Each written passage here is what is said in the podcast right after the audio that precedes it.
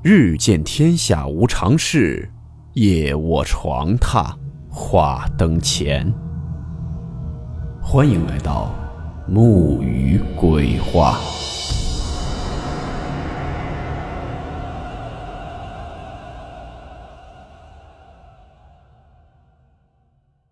大家好，我是木鱼。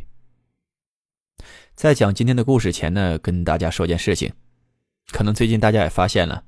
更新的频率呢有些不太稳定，有的时候呢也可能会稍微断更时间长一些，是因为这个月的月底呢我要订婚了，所以呢这段时间很多琐碎的事情也比较忙，也可能更新就会不太稳定。因为订完婚到结婚这之间的周期呢比较长，我结婚呢是在今年的十月份啊，所以说等到下个月，也就是说四月初，基本上就可以恢复了。到时候呢木鱼鬼话一和二。都会同步更新的，也是希望大家可以理解，谢谢大家了。好了，开始说今天的故事。今天故事的投稿者呢是网友寻找程文龙分享。故事名称：死亡信息。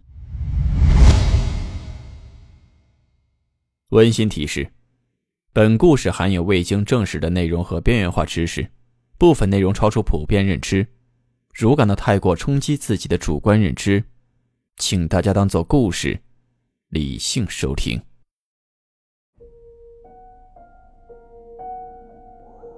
以下内容由分享者第一人称讲述。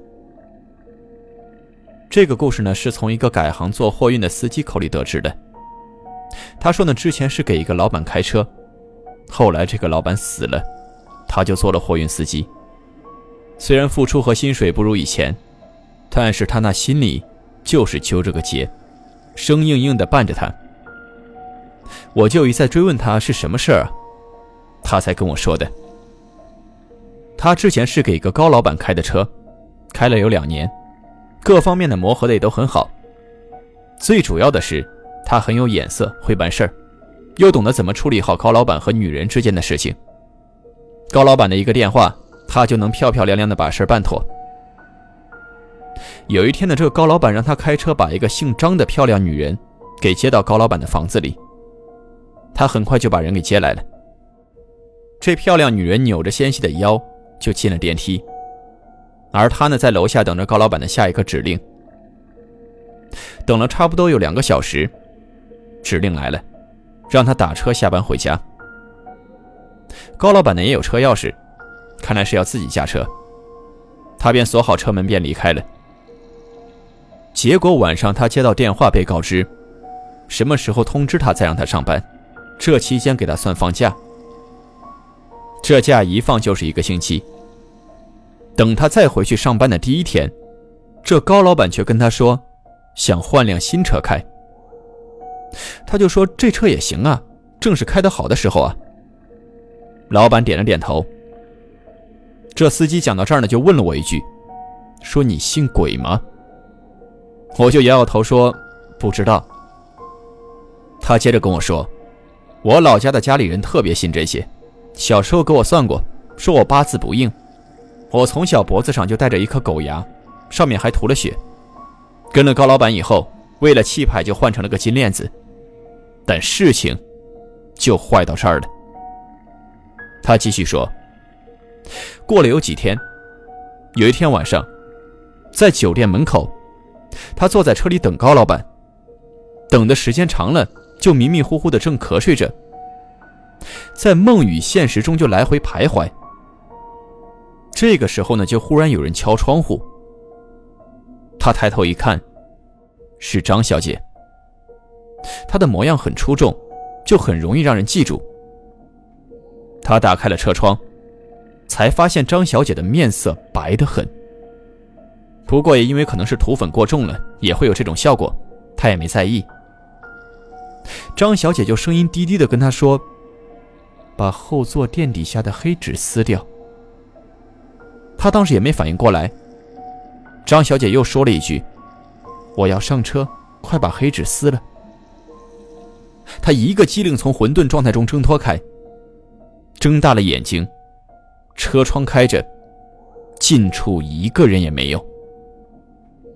他不能确定刚才是做梦还是真实发生的事情。他一下子想起来，就迅速去后座的垫子底下翻看，竟然真的有一张黑纸倒贴在下面。不过呢，他也没敢动这张黑纸，他的脑门当时是出了一层汗。高老板后来终于回来了，还带了一个男的，两个人的醉醺醺的酒气冲天，属于深醉。那男的自己在后座上就不老实，东倒西歪的乱躺了没一会儿，便哇的一下吐了，吐的后座上全都是。他就连忙打开后窗户，忍住臭味从车内的后视镜往后面查看。这一看，却啊的一声大叫。当时也幸好晚上没刹车，他缓过神把车停在路边。高老板在前副座上迷糊的就嗯了一声，又睡过去了。他说他当时浑身冰凉，血液仿佛都上冻了，又感觉到血一股脑的冲到天灵盖，让他阵阵眩晕。刚才他从车内的后视镜里，看见一个女人的双腿正在通过开着的车窗往里面快速的进入。他惊吓之余呢，又觉得哪里不对劲，但是由于太恐惧了，一闪而过，没有抓住。后座的这个男人吐了不少，正缩成一团躺着。他喘着气，小心翼翼地伸头查看，那个背面贴了黑纸的坐垫被翻了个个儿。那黑纸整个被呕吐物给覆盖了。现在他已经开始把事情往那方面想了。回到家，他把吐血的狗牙又给重新戴上，并且考虑了一下辞职的事情。第二天，他还没去上班，就先被警察带到了局子里。他这时才得知，那高老板的朋友张小姐被杀死后肢解了尸体。毁坏丢弃到各处。张小姐失踪多日后，其家人才报案失踪。经过法医化验，确定是张小姐。但是呢，张小姐私人生活很混乱，警方扯出一大批人，其中就包括高老板。警方先从他初步调查，是给了关系广泛的高老板一个面子。后来的事情，是他过了一段日子才得知的。高老板直到死也不知道自己的罪行败露了。准确的说，也不能称之为死，应该说是失踪，失踪在了崇山峻岭间。那高老板大清早的自行驱车回山区里的老家，行到盘山公路的拐弯处时，竟被甩出车窗掉下了山崖。他的车呢是一头撞到了路边的山石上。恰巧驶过那里的车辆里的目击者称，杀人犯坠下去的动作有点奇怪，头是挨着脚，就好像被人使劲抱在怀里似的。警察就搜山，只是找到了一堆破烂不堪的血布条子和一双皮鞋。附近的村民说，可能是深山里的野兽闻到血腥味来把人给吃了。讲到这里，他皱着眉，一副莫测的表情看着我。直到最后也没查出来是什么动物把高老板吃了，一根骨头没留下。还有，没人知道高老板为什么要大清早开车回老家。他跟我说，就因为这件事儿，让他改做了货运司机。说完，他的眉头舒展了，但却很快又拧成了一个疙瘩，嘴里面就嘟囔了一句：“他妈的，还真有这种邪事儿啊！”他后面继续跟我说。我呢是一个货运司机，像我们这些走南闯北的人，道听途说过不少事情，其中呢有一些事情真的很诡异。下面就又跟我讲了几个。那年夏天，我开车拉货被堵在了路上，车里热的受不了，我便下车和其他车上的司机坐在树荫底下乘凉聊天。其中一个司机就讲了一个他发誓说是千真万确的事情。让我在当时烈日当头的大白天，实实在在的体验到了什么是毛骨悚然。他的弟弟呢是一名警察。有一天晚上出警办理一个精神病院的女病人跳楼自杀身亡的案件。他的弟弟到了现场以后呢，调查的调查，勘验的勘验，确认这个女病人是自杀。但是有一个细节，让大家觉得很不寻常。那就是这个女病人准备从楼上往下跳的时候，被人发现了。好几个医生护士拼命的劝女病人不要跳，但女病人情绪激动的哇哇乱叫，而且这个女病人手里还拿着一个手机，是之前给她的父母打了电话告别的。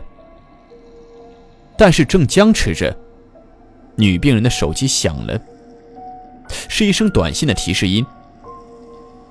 然后就看见这个女病人快速的打开手机翻看短信，然后开始哈哈哈的尖声大笑，嘴咧得很大，完全是一种癫狂的状态。医生护士一看不好，扑过去已经来不及了。这女病人纵身跳下，摔在水泥地上死了。但是这女病人的手机摔到地上竟然没摔坏。手机的牌子我还听说了，但是这里就不说了。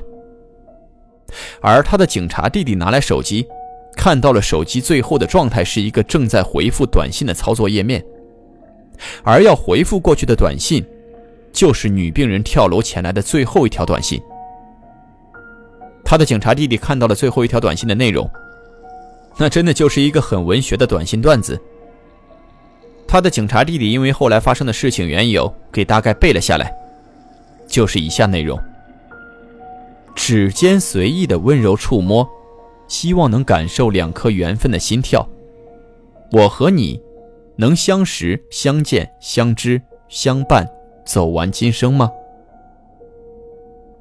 这女病人因为小时候的一场事故呢，变得很丑，随着年龄的增长，精神压力也就越来越大，久而久之就失常了。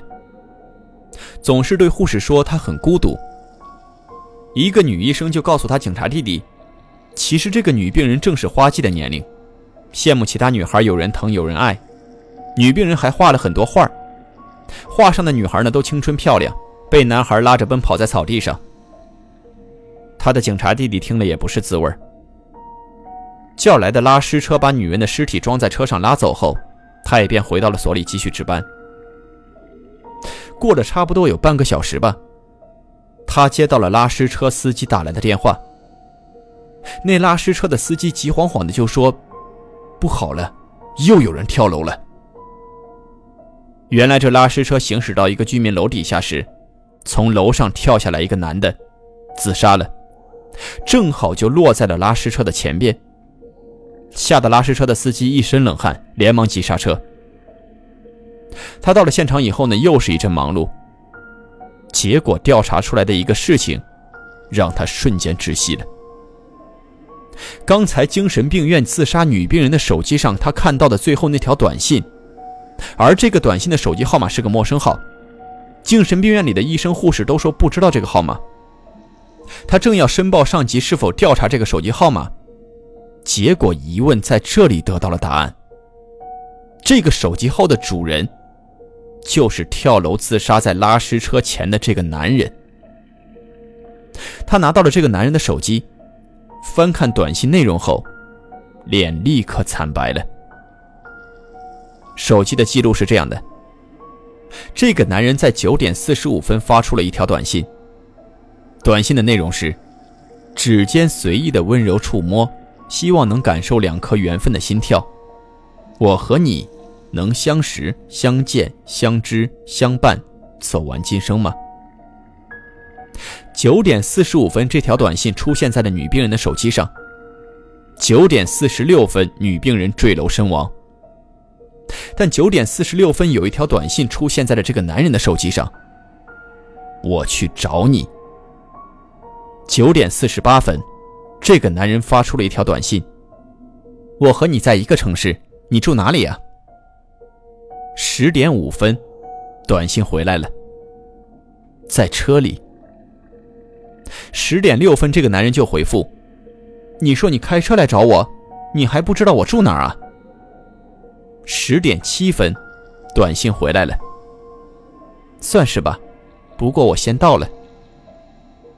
十点八分的时候，这个男人回复：“你说的我听不懂啊。”十点八分，短信又来。我到你家门口了。十点九分，这个男人回复：“别给我发信息了，一直胡说八道。你就是到我家门口，我也一脚把你踢飞，滚蛋吧你。”十点九分，短信来了。你说什么？不是你要和我相识、相见、相知、相伴，走完今生吗？十点十一分，这个男人发给女病人的最后一条短信是：“滚吧，别再来烦我。”他的警察弟弟一个冷战，头皮都要炸飞了。这个事情实实在在的经历着，整个细节都了解，可不是做梦看恐怖电影小说啊。那个女病人跳楼身亡前接到这个男人的短信，跳楼身亡后还和这个男人互通短信，结果这男人忽的从楼上跳下来，摔死在了拉着女病人尸体的车前边。这算是怎么回事？他调查后得知，这个男人呢是一个单身，独自居住。他自杀的前几分钟，有邻居听见他在屋里大吼大叫，好像是在叫着什么“你是什么，别过来”。邻居走出家门，想听得清楚点，却一下子没了声音。最后，这个男人开窗飞身跳下，而他的手机后盖开着，电池被抠了，零散的扔在沙发上。他把短信的内容记在了本子上，立刻把这些给所里汇报了。所长当时差点骂开他。等他去找跳楼男人的手机短信给所长看，那个男人的手机里的短信竟然消失了。只剩下第一条发给女病人的短信和其他没用的短信存在里面。去通讯部门查询，也是如此。这个年轻的警察懵了，脑子里乱嗡嗡的，找到了他大哥，也就是给我讲这个故事的司机。谈论这件事情，因为职业的原因，他警察弟弟还给了个推理，说什么先是这个男的通过手机号码查询查到了这个同城的女病人的手机号。这个男的呢，给女病人发了个短信，当然是不知道从哪里抄来的段子，希望能撞个缘分。没想到短信发给了一个正准备自杀的女人。女人看见了短信，又不知道病态的想了些什么，纵身一跳就摔死了。后面他弟弟推理不下去，我觉得谁也推理不下去。他大哥半信半疑，我觉得换了谁也半信半疑。但是他的警察弟弟却发誓说是千真万确。他明明看见了那些短信，怎么就消失了？他哥哥说，可能是被谁给删了。但是他弟弟说绝对不会，拿回所里的都是物证，谁也不会乱动。然后弟兄两个就开始往神鬼那方面猜，越猜越有因果，越猜越惊心动魄。其实像这种邪乎的事儿。大家相信不难，却不容易认同。毕竟你的眼睛看见了，我的眼睛没看见。虽然是亲兄弟信任你，但是心里还是没准儿。忽忽悠悠也就当故事听吧。但结果很快又发生了一件事，让知晓了这件事情的大哥被当头棒喝，手脚冰凉的傻了眼。弟弟正在告别大哥回家，忽然就接了个电话说。昨天拉回去的女病人的尸体和那个男人的尸体，一同丢失了。弟弟就大声的问说：“怎么丢了？还一块丢了？”电话那头说：“因为拉女病人尸体的时候只带了一个装饰袋，结果呢半路又自杀跳下来个男的，只好把两具尸体裹在一起装起来了。但拉回去一看，车上啥也没了。”一个装尸袋里的两个尸体就这么在半路上莫名其妙的丢了。开车的司机和副手怕追究责任，就没吭声。现在被发现了。挂了电话，弟弟就问哥哥：“说你看这事儿。”他哥哥黑着脸打断他：“这事儿你以后别管了。”这就是我走南闯北，道听途说的，我觉得还算是骇人听闻的诡异事情吧。